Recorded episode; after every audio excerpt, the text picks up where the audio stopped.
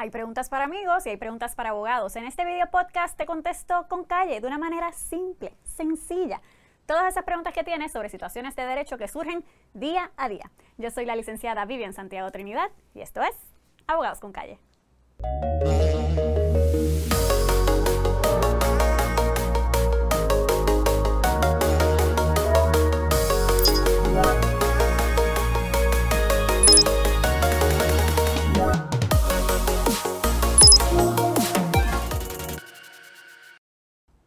Bienvenidos Abogados con Calle, muchísimas gracias por acompañarme. Hoy hablaremos sobre las terapias de conversión y el proyecto del Senado número 184, que procura su prohibición para proteger la salud física y mental, sobre todo de los menores de edad.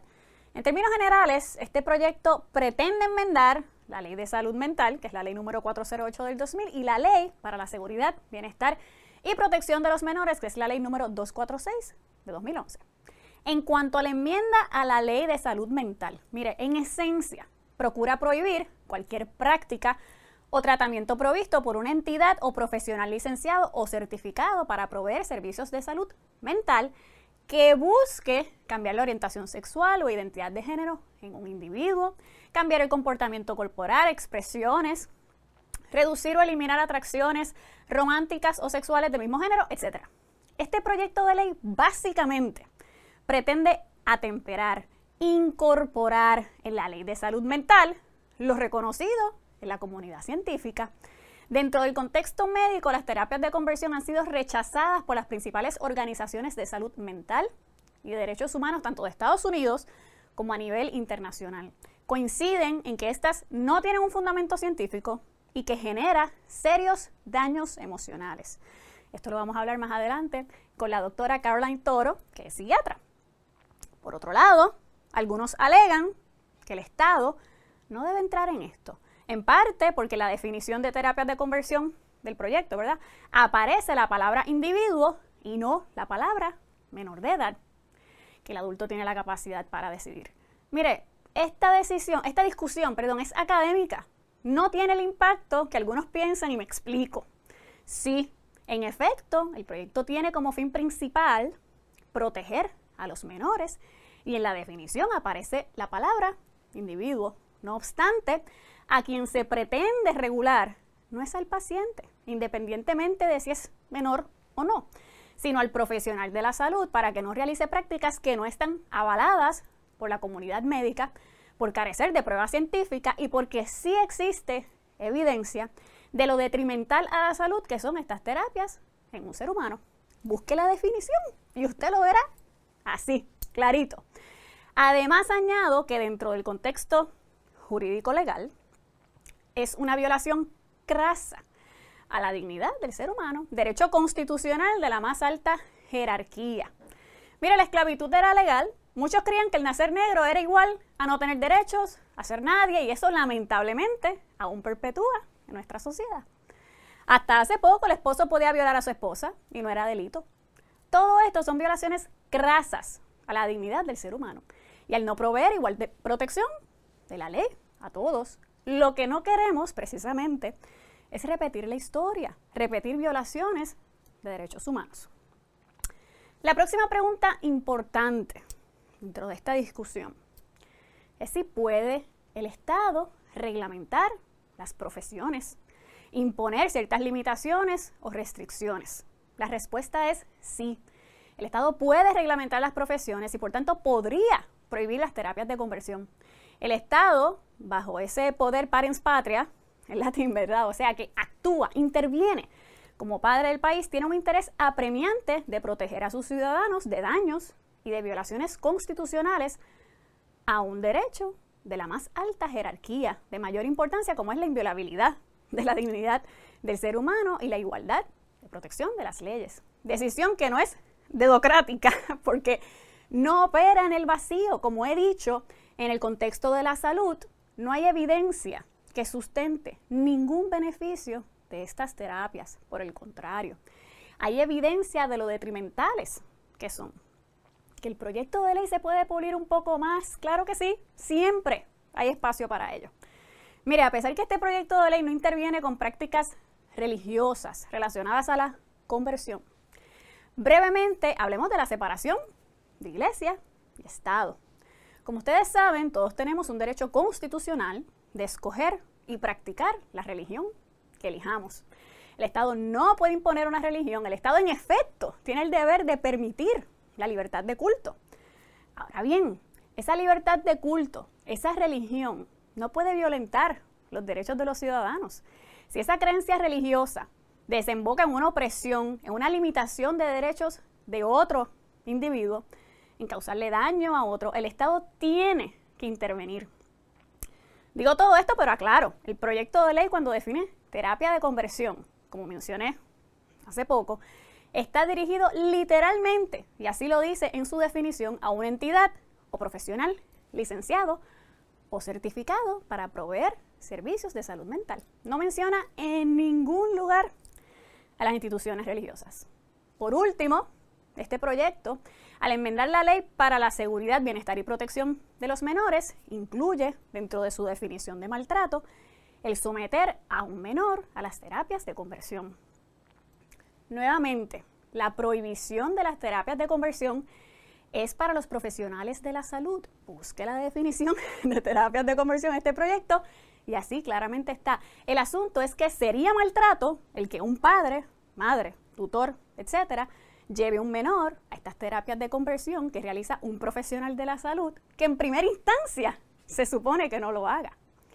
En ningún lugar habla de prohibición, ¿verdad?, eh, de los padres de llevarlos a la iglesia, al culto, etcétera, para atender, ¿verdad?, de otra manera que no sea médica su orientación sexual o su identidad de género. El padre sigue teniendo la potestad de educar a su hijo sobre este tipo de temas. De hecho, la sección 5 del proyecto lo deja claro y les leo. Nada de lo dispuesto en esta ley se interpretará como que coarta o limita las facultades de deberes de los padres, de las madres, así como tampoco prohíbe a consejeros, consejeras, consejeros espirituales o religiosos e inclusive a profesionales de la salud a discutir o recomendar tratamientos y a expresar sus opiniones sobre cualquier tema. No obstante, Nada de lo dispuesto en esta sección o esta ley podrá ser interpretado como que avala o permite terapias de conversión. Veremos pronto lo que sucederá con este proyecto. Además, tan reciente como el martes 27 de abril se radicó el proyecto de la Cámara 683 para prohibir la práctica, pero con definiciones distintas a las establecidas en el proyecto del Senado. Este proyecto lo vamos a discutir en otra ocasión porque si no sería demasiada información y los pierdo y no los quiero perder. Por ahora, y ahora sí, para finalizar, esto es bien sencillo. Los doctores proveen tratamiento médico para las enfermedades. La homosexualidad, el identificarse con otro género que no es el biológico o el asignado al nacer, no es una enfermedad y no lo digo yo, lo dice la comunidad científica. Así que no puede existir un tratamiento médico para algo que no es una enfermedad. Ahora voy a realizar una breve entrevista a la doctora Caroline Toro para discutir algunas preguntas importantes. Y es bien importante esta intervención, esta comunicación que vamos a tener con ella para entender un poco más dentro del contexto médico. Bienvenida, doctora. Gracias, Vivian. Gracias a todos. Estoy muy contenta que estés aquí porque es bien importante. Ya hicimos el análisis bastante eh, amplio, generalizado de lo que tiene que ver con el contexto jurídico. Ahora me gustaría que una persona, ¿verdad?, que tiene la expertise, pueda abundar sobre el tema. Y la pregunta de los 64 mil chavitos siempre ha sido, la homosexualidad, el uno identificarse con otro género que no es el de nacimiento, el biológico, el asignado, etcétera, ¿es un trastorno mental? Pues eso es una excelente pregunta y la respuesta es no. Porque eh, en el pasado, hace muchísimos años, 1952, 1968 más o menos, nosotros utilizamos un libro, ¿verdad? una guía, que es para hacer diagnósticos mentales, y es el DCM. Estaba incluido ahí, por eso se consideraba como un trastorno mental. Ya en el 1973 se elimina. Ya obviamente pues muchísimos estudios, muchísima evidencia que indica que no es un trastorno mental y se elimina de las guías. Por lo tanto no es una condición, no es un trastorno ya para nosotros. Así que la respuesta es no es un trastorno mental. Bello, perfecto y claro. ok, y en cuanto a estas terapias de conversión, porque yo he leído pues que antes esas terapias tenían que ver con electroshocks, con internar a las personas en una institución de salud, porque obviamente consideraban que era un trastorno mental, etcétera. Si nos puedes abundar un poco sobre esto de las terapias. Pues en Arroyo Habichuela, la terapia de conversión es básicamente utilizar unas eh, intervenciones, eh, prácticas pseudocientíficas, porque no son científicamente ¿verdad? aprobadas, para tratar de cambiar la orientación sexual de una persona. Como tú mencionaste, esto antes iba desde lobotomías, eso es quitarle áreas del cerebro a alguien, eh, prácticas, ¿verdad?, con eh, hormonas, castración hormonal, electroshock, se le podía poner las manos como en los genitales, se le ponían, por ejemplo, si yo soy un hombre y me gustan los hombres, se le ponían videos de hombres y si había alguna, eh, algún tipo de estimulación, había entonces electroshock para como, como terapia aversiva. o sea, era un sinnúmero de cosas, ¿verdad?, este, de prácticas inhumanas, por decirlo así, y también entonces se incluía lo que, eh, lo que era la oración, círculos de oración donde entonces te oraban y trataban entonces de ponerte presión para que tú pues obviamente pues no estuvieras, eh, no tuvieras interés por alguien del mismo sexo. O sea que esto iba tanto físico, psicológico, espiritual, de muchísimas maneras. La realidad es que esto, pues obviamente ya hay evidencia, como tú mencionaste ahorita, de que esto no funciona. O sea, esto básicamente es causa más daño, o sea, es algo que le provoca, genera a una persona, ¿verdad? Distintos trastornos mentales, desde depresión, eh, ansiedad, comportamiento, ¿verdad? Este autodestructivo, ideas suicidas, eh, comportamiento, ¿verdad? En que hay, personas que se han suicidado por esto mismo. Eh, así que la realidad es que no hay ningún tipo de evidencia y se, ha hecho, se han hecho mil estudios de que no hay ningún tipo de evidencia, al contrario, le va a causar daño a una persona psicológicamente. Y le pregunto, muchísimas gracias por, por esa aclaración, porque eso es importante, uno tener ¿verdad? el contexto de todo. Eh, uno comienza a identificarse, y obviamente yo no soy estudiosa sobre este tema y lo tengo que aclarar, eh, un menor, ¿verdad? En la, desde pequeño o en la adolescencia, entonces empieza uno a desarrollar todo lo relacionado a la sexualidad y entiendo yo que por eso el proyecto de ley que discutimos estaba dirigido a proteger a los menores.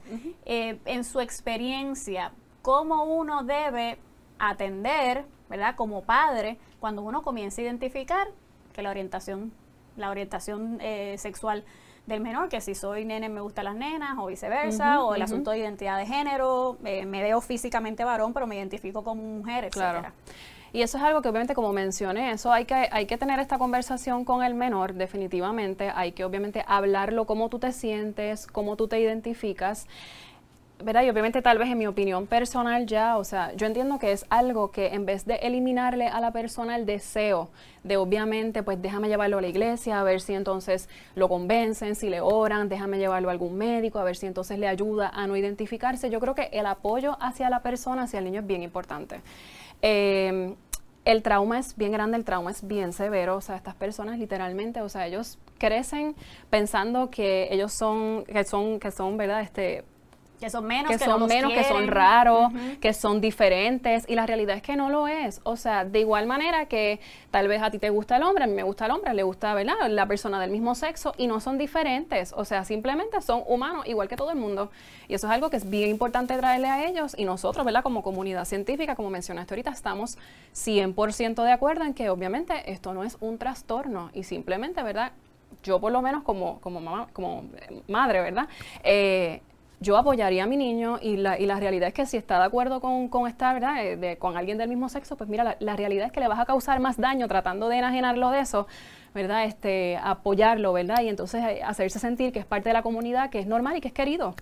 Yo pienso que este tema es como todos. uno, se, uno hay que educarse, hay que conocer, hay que saber identificar, no solamente por los nuestros, nuestros hijos, nuestros primos, nuestros colegas, porque yo creo que es bien importante nuevamente que se respete la dignidad, de todos los seres humanos. Y la autonomía, sobre iguales, todo. autonomía, cómo tú te identificas.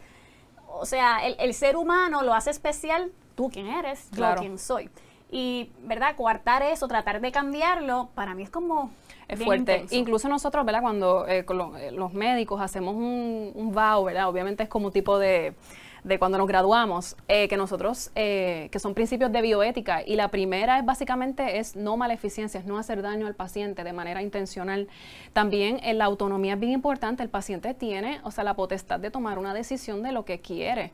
Este, obviamente cuando son menores, pues es un poquito más complicado, ¿verdad? Como estabas mencionando ahorita, porque obviamente pues el, Estado puede tomar algún tipo de, de, control sobre eso, Pero la autonomía es bien importante y como mencioné, o sea, esto puede crear daños bien severos emocionalmente a partir de una vida completa de una persona. Así que es bien importante, ¿verdad? Si se le puede dar ese apoyo, hacerlos parte de la comunidad, no son seres extraños, no son seres raros, son seres humanos igual que todos nosotros. Y dentro del contexto de trabajo sí se ha ido legislando protección, ¿verdad? Eh, dentro de este contexto. Pero lo más importante y para el cierre de todo es que eh, hay que educarse. Este proyecto de ley que discutimos, pues sí, todo se puede pulir y mejorar, pero va dirigido a los profesionales de la salud porque no es algo que está avalado dentro de la comunidad científica. Definitivamente, no hay evidencia, así que definitivamente no está avalado, al contrario, puede, puede causar y generar más daño que bien.